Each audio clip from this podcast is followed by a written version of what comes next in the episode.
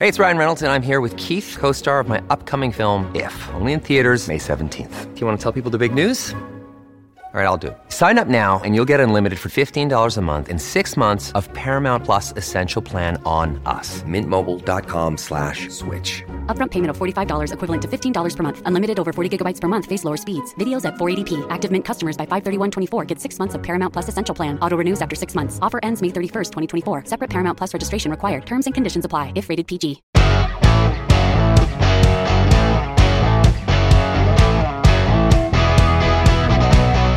Coming up on today's show, ranchers worried about new labels being brought in by Health Canada for ground beef.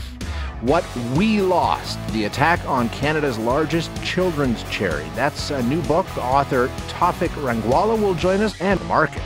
Big trouble, a bear market in some cases, and a lot of rain.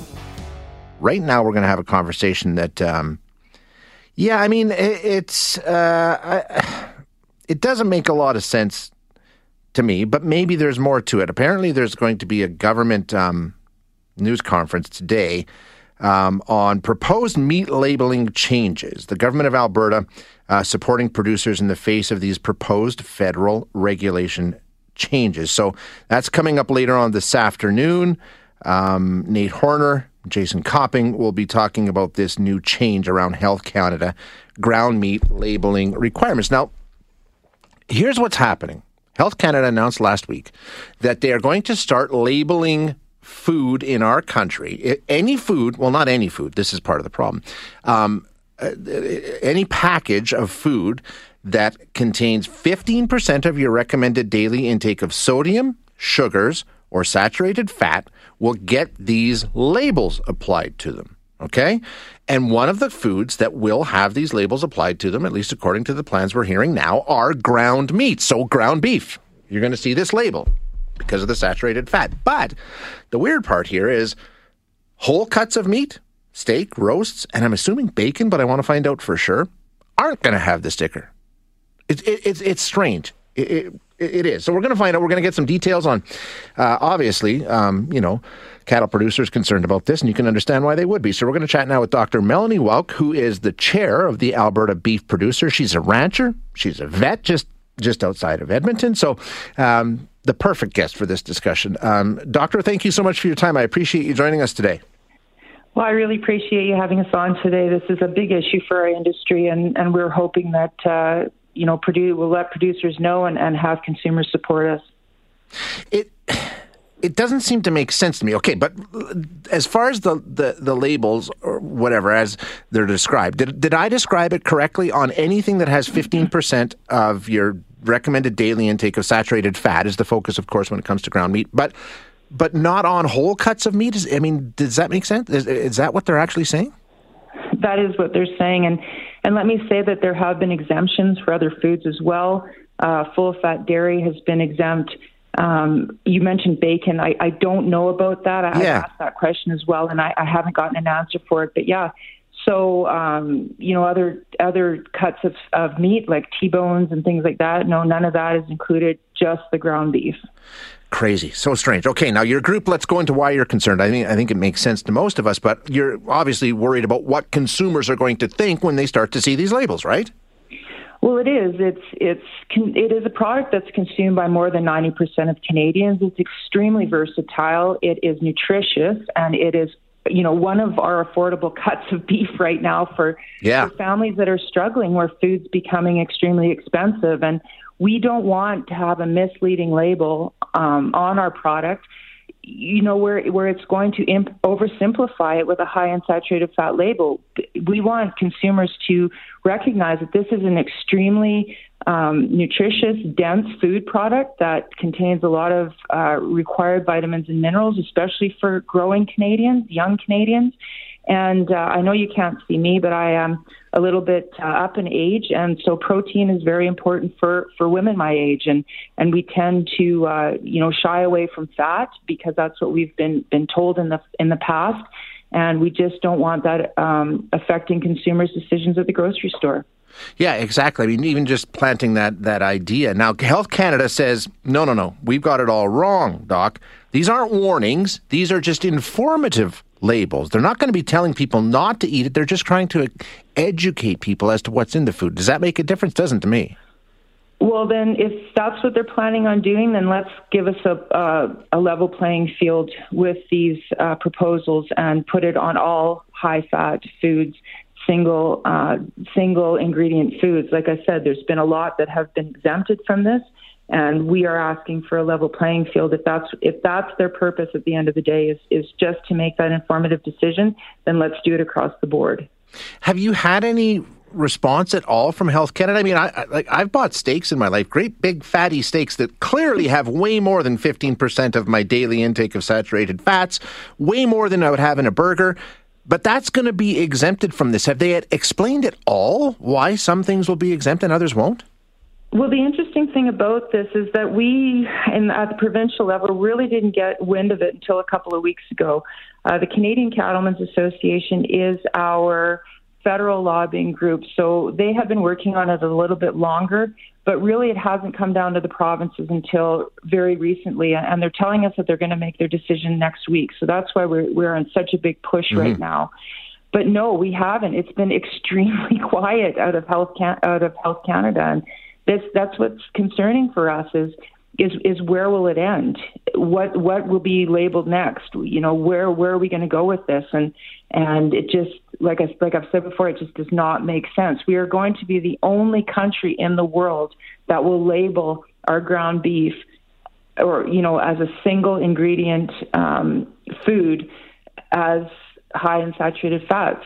We will be the only country that will do that, and it's going to have trade implications for us. Yeah, I wanted to ask forward. you about that because you're right. We'll be the only country on the planet to put this kind of label on ground beef. What kind of an impact do you think that might have when it comes to trade?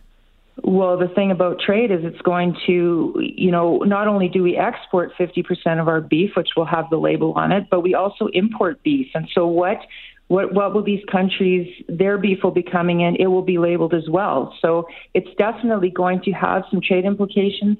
It, it's worrisome that it could you know rebound back into the COOL discussion with the Americans. And we you know we we are in, ex, in an extremely volatile uh, trade uh, trade uh, market right now. And this is just it's just another market barrier for us. And you know, we are trying to provide a nutritious and wholesome food choice for Canadians, and we just seem to be coming up against one roadblock after another. You know, I think like most of us would agree, Doc, that you know if you want to talk about labeling things, if you're talking about the highly processed foods or something like, I think most of us understand you know some of those concerns and some of those reasons, and we can support that. But when you're talking about, you know, somebody on the text line makes a really good point. What about fruit and the sugar level in fruit? Are we going to start labeling? I mean, when you're talking about a natural product that you know you're not altering it, you're not changing it. This is just what it is. It doesn't make any sense. Well, that that's that's it. And the other thing about it is you know, meat only contributes a very small amount of saturated fat in most Canadians' diets. Over 80% of it comes from these highly processed foods, of which I will say again, some of them have been exempted from this front of label packaging. So, you know, we all make choices at the end of the day. I mean, we all we all know what's good for us, I think, and what's bad for us. And yet, fruit obviously has been vilified because of its uh, because of its sugar, sugar source. And uh, to me, that's crazy as well. Let's let's let's start by eating whole foods. Um, and and making those proper decisions. I, I mean, I'm not saying that you know you're never going to eat a piece of cake or you're never going to eat a pie or, or things like that. But uh, you know, at the end of the day, let's have a Health Canada guide us as to the the healthiest choices that we can make with these one ingredient foods. And and it's interesting. I, I saw um, uh, one of these people on the street kind of interviews where they ask consumers, you know, how many ingredients are in beef. Yeah. And most people really had to think about it, you know. oh, there's five, I think. No, there's one, and it's uh, extremely healthy. It's got a, a heck of a lot of protein in it, and, uh, you know, like I said, iron, zinc, B12, all things that you require in your diet. So that's that's really what we're asking for. And the other one, and I'm sure you can't answer this either, but it's a good point. A lot of people are saying, you know, the other thing is like, if okay, if you grab a bag of chips and it's got 15% of your daily saturated fats or whatever, you're eating them. But when it comes to that package of beef that you're buying, when you cook it, a lot of that saturated fat disappears as you cook it, right? That's part of the cooking process. Well, exactly. And Dr. Charbonneau, uh, I don't know if you read his statements on it, but he said exactly the same thing. I mean, when you're barbecuing, that's why you get the, the flames sure. coming up. It's the fat dripping out of it. I know a lot of people that when they cook ground beef, if they feel it's a little bit too fatty, you can run it under hot water and and get rid of a lot of uh, the fat that's sitting on that beef. So there are ways of doing it, and and like we said, nobody eats their ground beef raw. You're not going to get that full 15% in there. So it's it's it's extremely misleading for the consumer. Yeah, it doesn't. It, it makes no sense, and I think that's the biggest issue that a lot of people have, Doc. So uh, we'll follow this along closely, and we'll chat again soon. Yeah, I just wanted to say that if uh, consumers want to take some action, they can visit don'tlabelmybeef.ca and they can sign up there to show their support for us. We really, really appreciate it. The uh, Alberta um, consumer has always really uh, backed us up. I want to say that, you know, going as far back as BSE, and, and we really, really would uh, appreciate their support again. Yeah, a- excellent point. Doc, thank you so much for your time. I appreciate it. Thank Thank you. You have a good day. That is Dr. Melanie Wowk, who is um, the chair of Alberta Beef Producer. She's also a rancher and a veterinarian.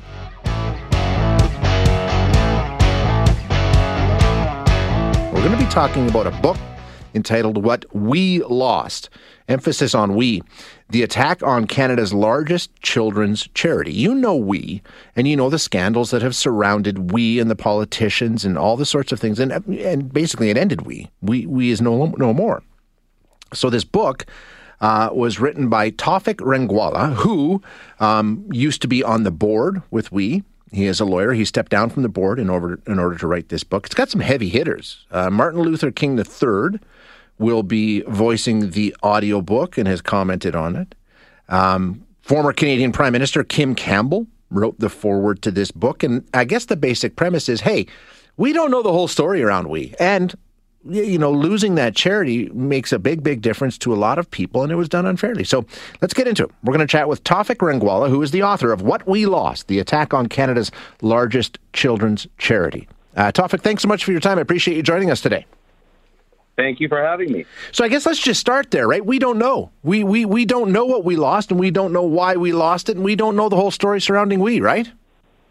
That's exactly right. Um, what this book is is an invitation to look behind the curtain of the We Charity scandal, because as you pointed out in your intro, We Charity was decimated in Canada because of the scandal and closed down. Yet most Canadians, I've discovered, don't actually know what really happened, but most importantly, what was lost and whether it was worth it. They know lots of questions were raised, but they don't know the answers. Uh, and so this is my uh, effort to clear through, cut through the fog and provide answers. When we take a look at the we situation and what happened, I think there's probably two that stand out. Of course, it was the government and the deal that the government set up with them and ultimately caused all kinds of problems, the finance minister, all the rest. Um, the other one was some of the things that happened around schools uh, overseas. Now, that wasn't necessarily Canadian linked, but um, those two scandals, are, am I right in thinking those were the primary focus and what brought an end to we? Uh, yeah, I think I, I think that's fair. I think it was really the first scandal, uh, you know, in many ways that you point to with the political issues and the allegations of cronyism that uh, really caused we to to close down uh, and no longer be able to function in Canada. And I think the second portion you uh, mentioned about some of the international commentary yeah. about we's work abroad, that that in some ways is really an extension of the political scandal in Canada and people deciding that um, they're going to look at every aspect of we. And as I pointed out in the book, I think come to some pretty unfair and unfounded conclusions um, that, that aren't supported by the facts. So let's get into it here. When we take a look at what happened with the political scandal and the cronyism and all the rest, um, was we, I think your contention is they were made the scapegoat. Politicians sort of threw them under the bus to save themselves, right? Yeah, that is, that is my, my contention. And I try to explain so that Canadians can understand why that happened and why it why it uh, makes sense or at least you know some rational explanation for what occurred. And I think and I think the real truth is that opposition parties wanted to bring down the Trudeau government. Uh, they wanted to allege cronyism, and they felt like to do that effectively, they had to make We Charity look like a bad actor because it wasn't going to be enough to say, well, you didn't recuse yourself, but you improperly gave money to, you know, some extremely worthy cause that we all believe in. That's not really the makings of a scandal to develop a scandal and have it stick, you have to make We Charity the bad actor. And that's really what they did. And, you know, the tragedy is that in doing that, no one really focused on the underlying beneficiaries of We, all the children and students in the hundreds of thousands, if not millions, across Canada and around the world who were benefiting from this charity. No one talked to them or talked about them. And that really was the part for me and the most shocking part of the story. And I think you're right. I mean, obviously, there was good work being done by the charity, but are you saying there was no wrongdoing? The charity was. Um, uh, beyond reproach. There was nothing to be critical of the charity. This was all done outside them, or or did they shoulder some of the blame here for the way things went? Well, I, I think uh, I don't think the charity is beyond reproach, and I do think the sh- charity shoulders some of the blame in terms of how they defended themselves, how they how the charity presented itself, um, what its strategy was to combat misinformation, and I think you could find fault there. What you can't do is point to any evidence that the charity actually did anything wrong in terms of breaking a law, violating a rule, misusing funds, doing doing anything inappropriate. On mm. the hmm. contrary, the incredibly clear, Shay, that We Charity has been totally exonerated. An independent ethics commissioner uh, inquiry found that no one tipped the scales in, in favor of We Charity, and We Charity didn't improperly approach anyone or ask anyone to tip the scales. So all of the allegations of cronyism have been completely debunked. I mean, there's no, it's it's just clear as day. The facts are the facts, but the politicians in, in the media never seem to really want to present that conclusion. They just want to talk about the questions as though that's enough.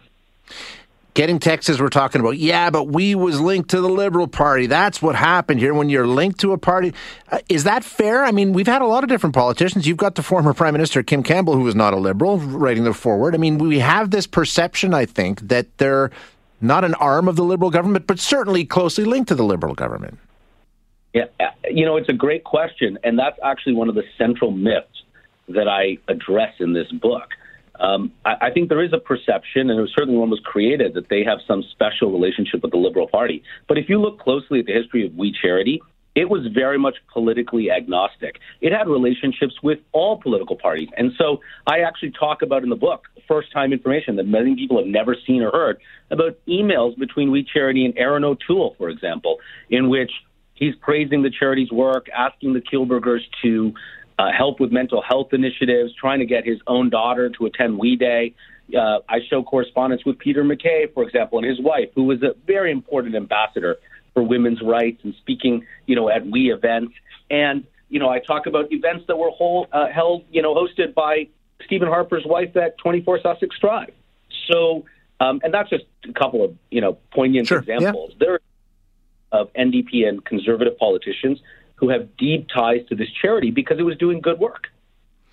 Um, you mentioned the Kielburgers. Uh, I think they've got a bit of a reputation in this country too. Is that unfair? I mean, or you know, what are your thoughts on on the way they handled all of this and the way they conducted themselves? And is it were they part of the downfall of the charity, or again, is it unfair? Yeah, I, I think that the Kielburgers have been a force for good in Canadian society. That that is my view of them, and I am I'm very open about the fact that I've known them a long time, including since they were young, and and see them that way.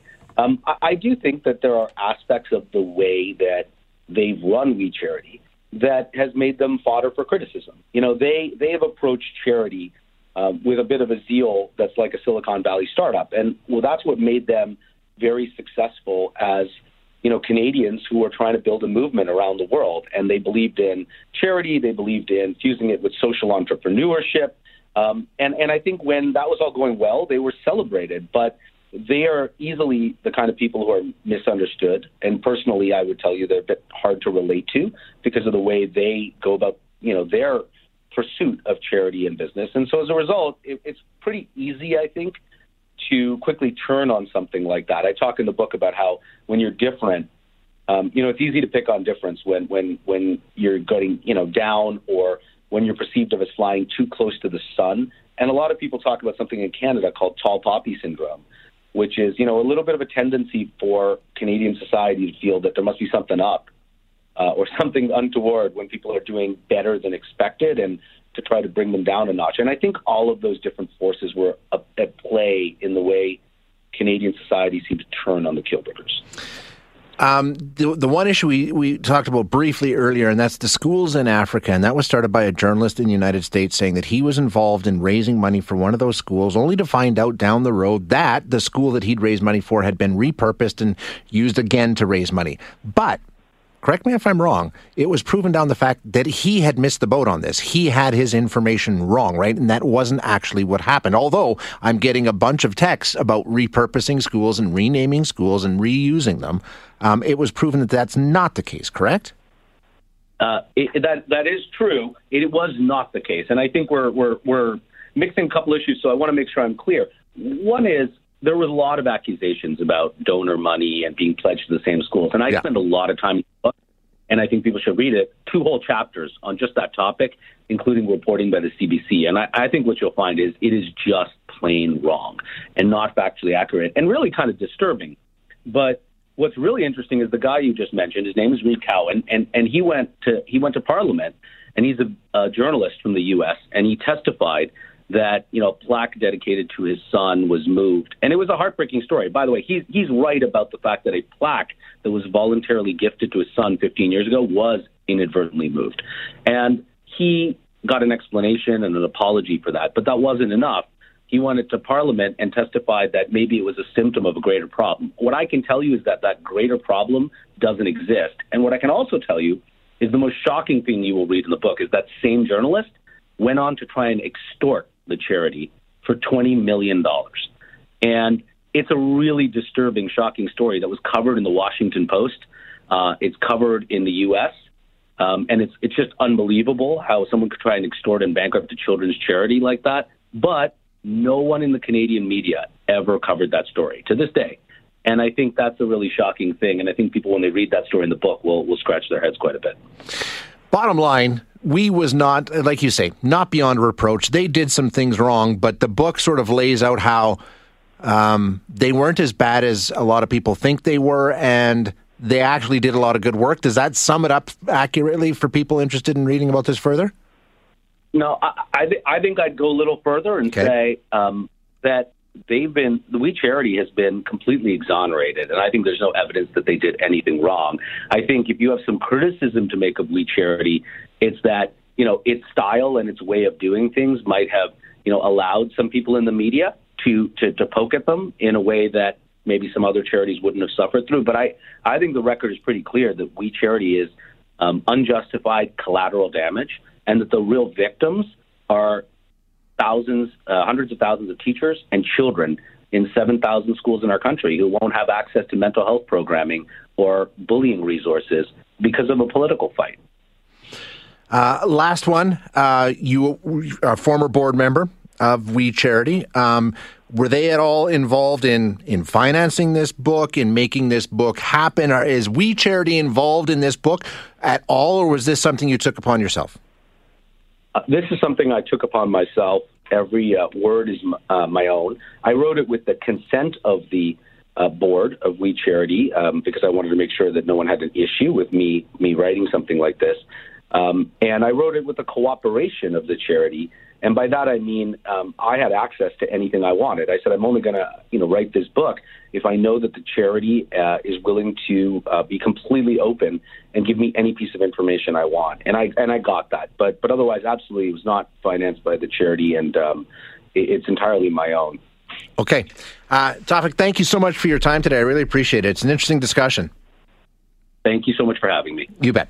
That is Tawfiq Rangwala, who is the author of What We Lost: The Attack on Canada's Largest Children's Charity. And you know, as I as I mentioned at the beginning of the interview and at the end of the interview, he he is definitely or was connected to the We Charity. He was on the board.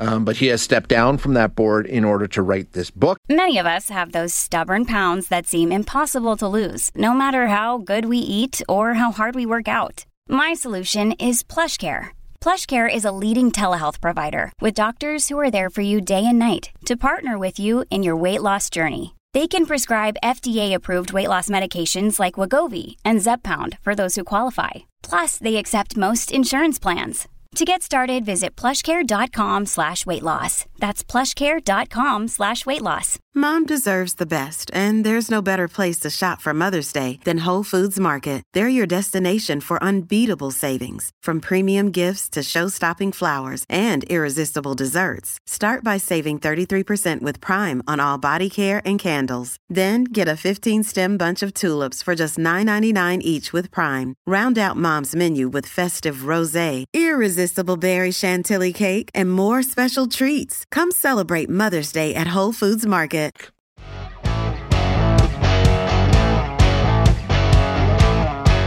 Trying times when it comes to the world of uh, finance right now. Listen to this fears about a possible recession pounding markets worldwide today. Uh, the S&P 500 tumbled into what's known as a bear market after sinking more than 20% below its record that was set earlier this year. It's down 2.4% uh, at open in the first chance for investors to trade. Prices are falling sharply on everything bonds, Bitcoin, uh, all just tanking right now as fears of a recession get larger and larger and it's not you know just the s&p 500 there's all the markets. So let's get an update on what's happening. We're going to chat now with kevin mullane who is um, with senior, uh, a senior wealth advisor with national bank financial. Kevin thanks so much for joining us. Appreciate your time Shay, you only call when things are crappy. I, I know it's it's bad, isn't it? I, sh- I, should I should try and get a hold of you when things are good. no, one will care. Uh, what what's going on? I mean, uh, okay, first of all, define what a bear market is. I mean, that's when you, you head in the wrong direction for a certain amount of time, right? Uh, that's a percentage, twenty percent down from the highs, and that's what the S and P 500 is now. The broader U.S. market, so it's just a number. You know, it's a percentage yeah. that drop in the market, not a time is a percentage. So we're in a bear market. That should be 500. I mean, Nasdaq's down 30 percent this year. TSX is outperformer. You know, the, the TSX is up only down seven percent this year, so it's doing quite well. And you, you talk about fears of recession. It's really rising interest rates that's hitting this market. You know, rates have gone up sharply. You look at that 10-year bond. You know, the, the government bond in the states. At the beginning of the year, was one and a half percent was the interest rate yield on it. Today, it's 3.34 percent. Oh, Kevin's only one and a half. That's a big, huge move in the bond market. And if you think about the 10 years previous this year, we basically saw interest rates fall like a rock, especially during COVID. Yeah. Remember the yeah. remember the negative the negative trillions of dollars in bonds out there from Germany and Switzerland and places around the world? But they're not around anymore. The German bonds up to 1.3 percent. It was negative for many years, and uh, that's what's hitting the marketplace because now there's competition for the stock market. You know, you can get paid yeah. in a GIC four percent before you could get nothing.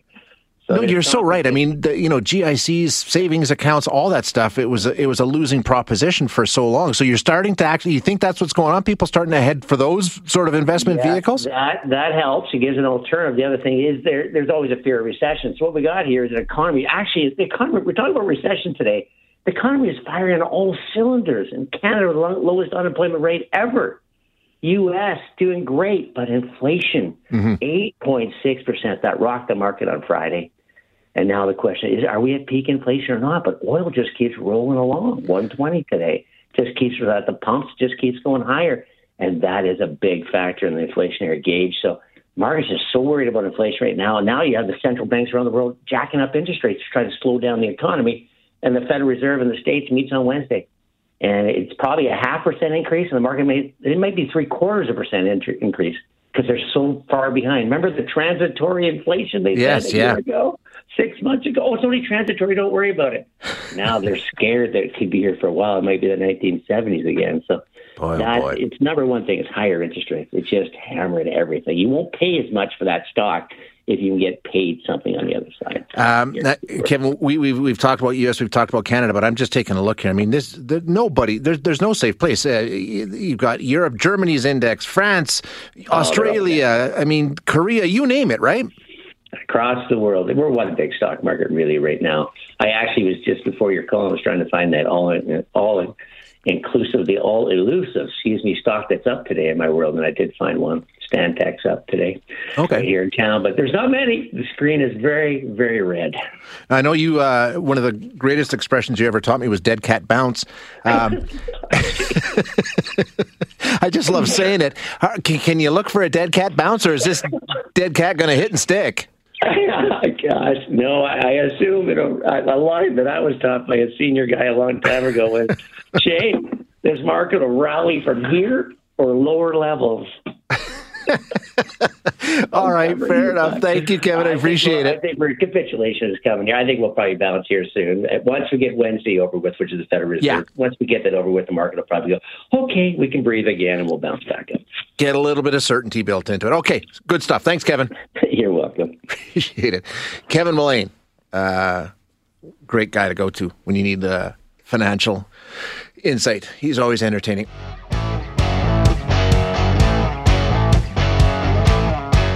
As I said, heavy rainfall warnings are in effect for a lot of the province down along the Rockies and extending into all the way to Red Deer. So let's find out. Let's uh, let's have a chat here with Tiffany Lizee, who is the chief meteorologist for Global Calgary. Tiffany, thank you for joining us. Appreciate your time. No problem. Thanks for having me. It's raining here. It's, okay, all right. At least it's raining somewhere. Tell us where what what you're seeing. You know, I, I don't know if it's a storm. It, it, it's more like a system, I guess. But what are you seeing? What's the mm-hmm. latest?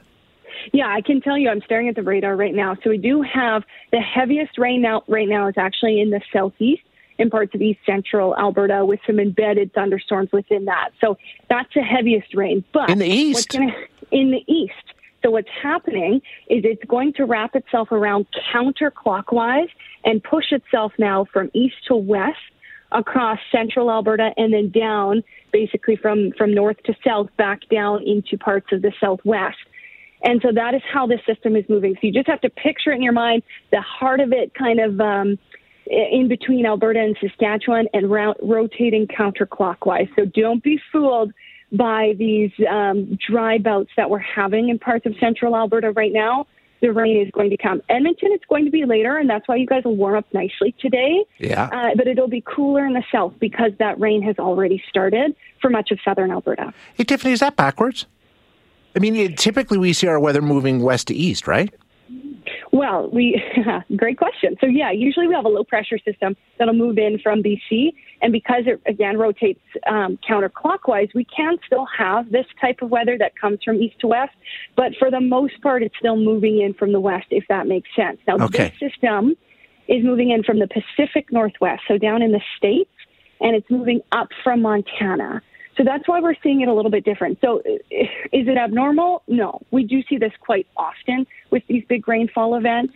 Uh, it's just kind of how the, the low pressure systems travel through. It's just usually it's coming straight from BC, not coming up from the south. Gotcha. Okay. Now, in terms of what we're seeing in estimates as to how much rain may fall, according to what I read on Environment Canada, the low end seems to be about 75 and then all the way up to 150, maybe even more in some localized areas. What are you thinking? Yeah, that is, that is going to be very isolated pockets that see the totals uh, over 100 millimeters, so between 100 and 150. 150 is kind of that worst case scenario where we okay. include that in our forecast because we want people uh, to be prepared for it.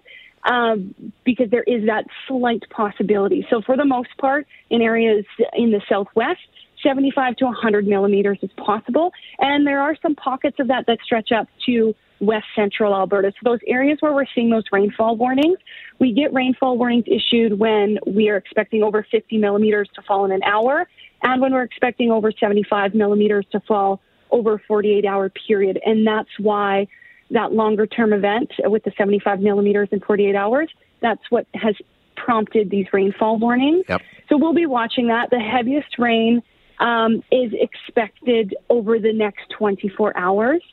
And then behind that, it'll kind of be some lingering uh, pockets of, of heavy rain behind that for the rest of Tuesday and then some scattered showers on Wednesday. So we'll be watching closely. But it's been fascinating, Shay, because this is a little bit, everybody's been comparing this to June 2013. Right, right exactly, and, of course.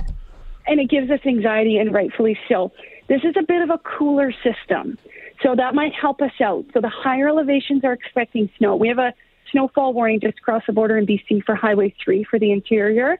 So at higher elevations, we'll be seeing snow. So we're not going to get that rain on snow on our snowpack, which quickly melts it. Mm-hmm. That's what happened in June 2013, and that's why we had severe flooding.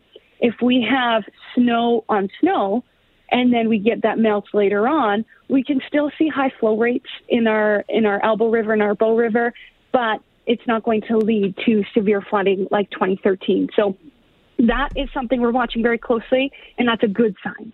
Yeah, absolutely. That's a good sign.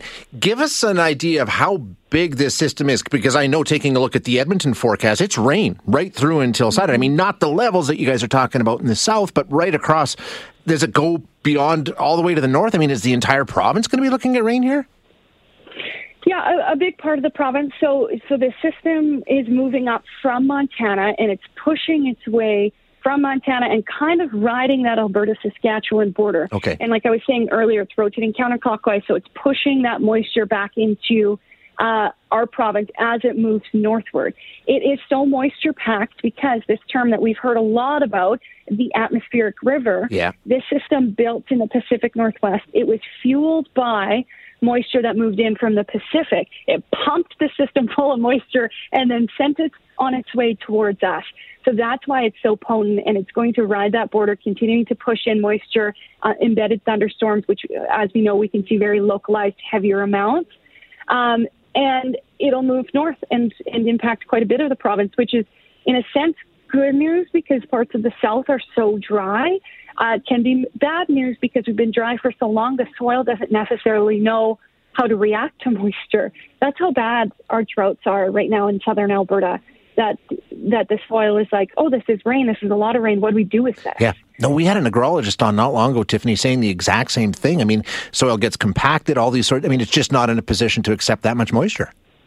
Yeah, and uh, behind the system, similar to in front of this system, what we saw over the weekend will be some instability. So we'll see some um, possible thunderstorms, and that's why you see rain in the forecast uh, beyond that Wednesday mark is because then we have that instability and it's a chance of the showers and the thunderstorms less likely than what we're seeing throughout today and tomorrow, but still that chance.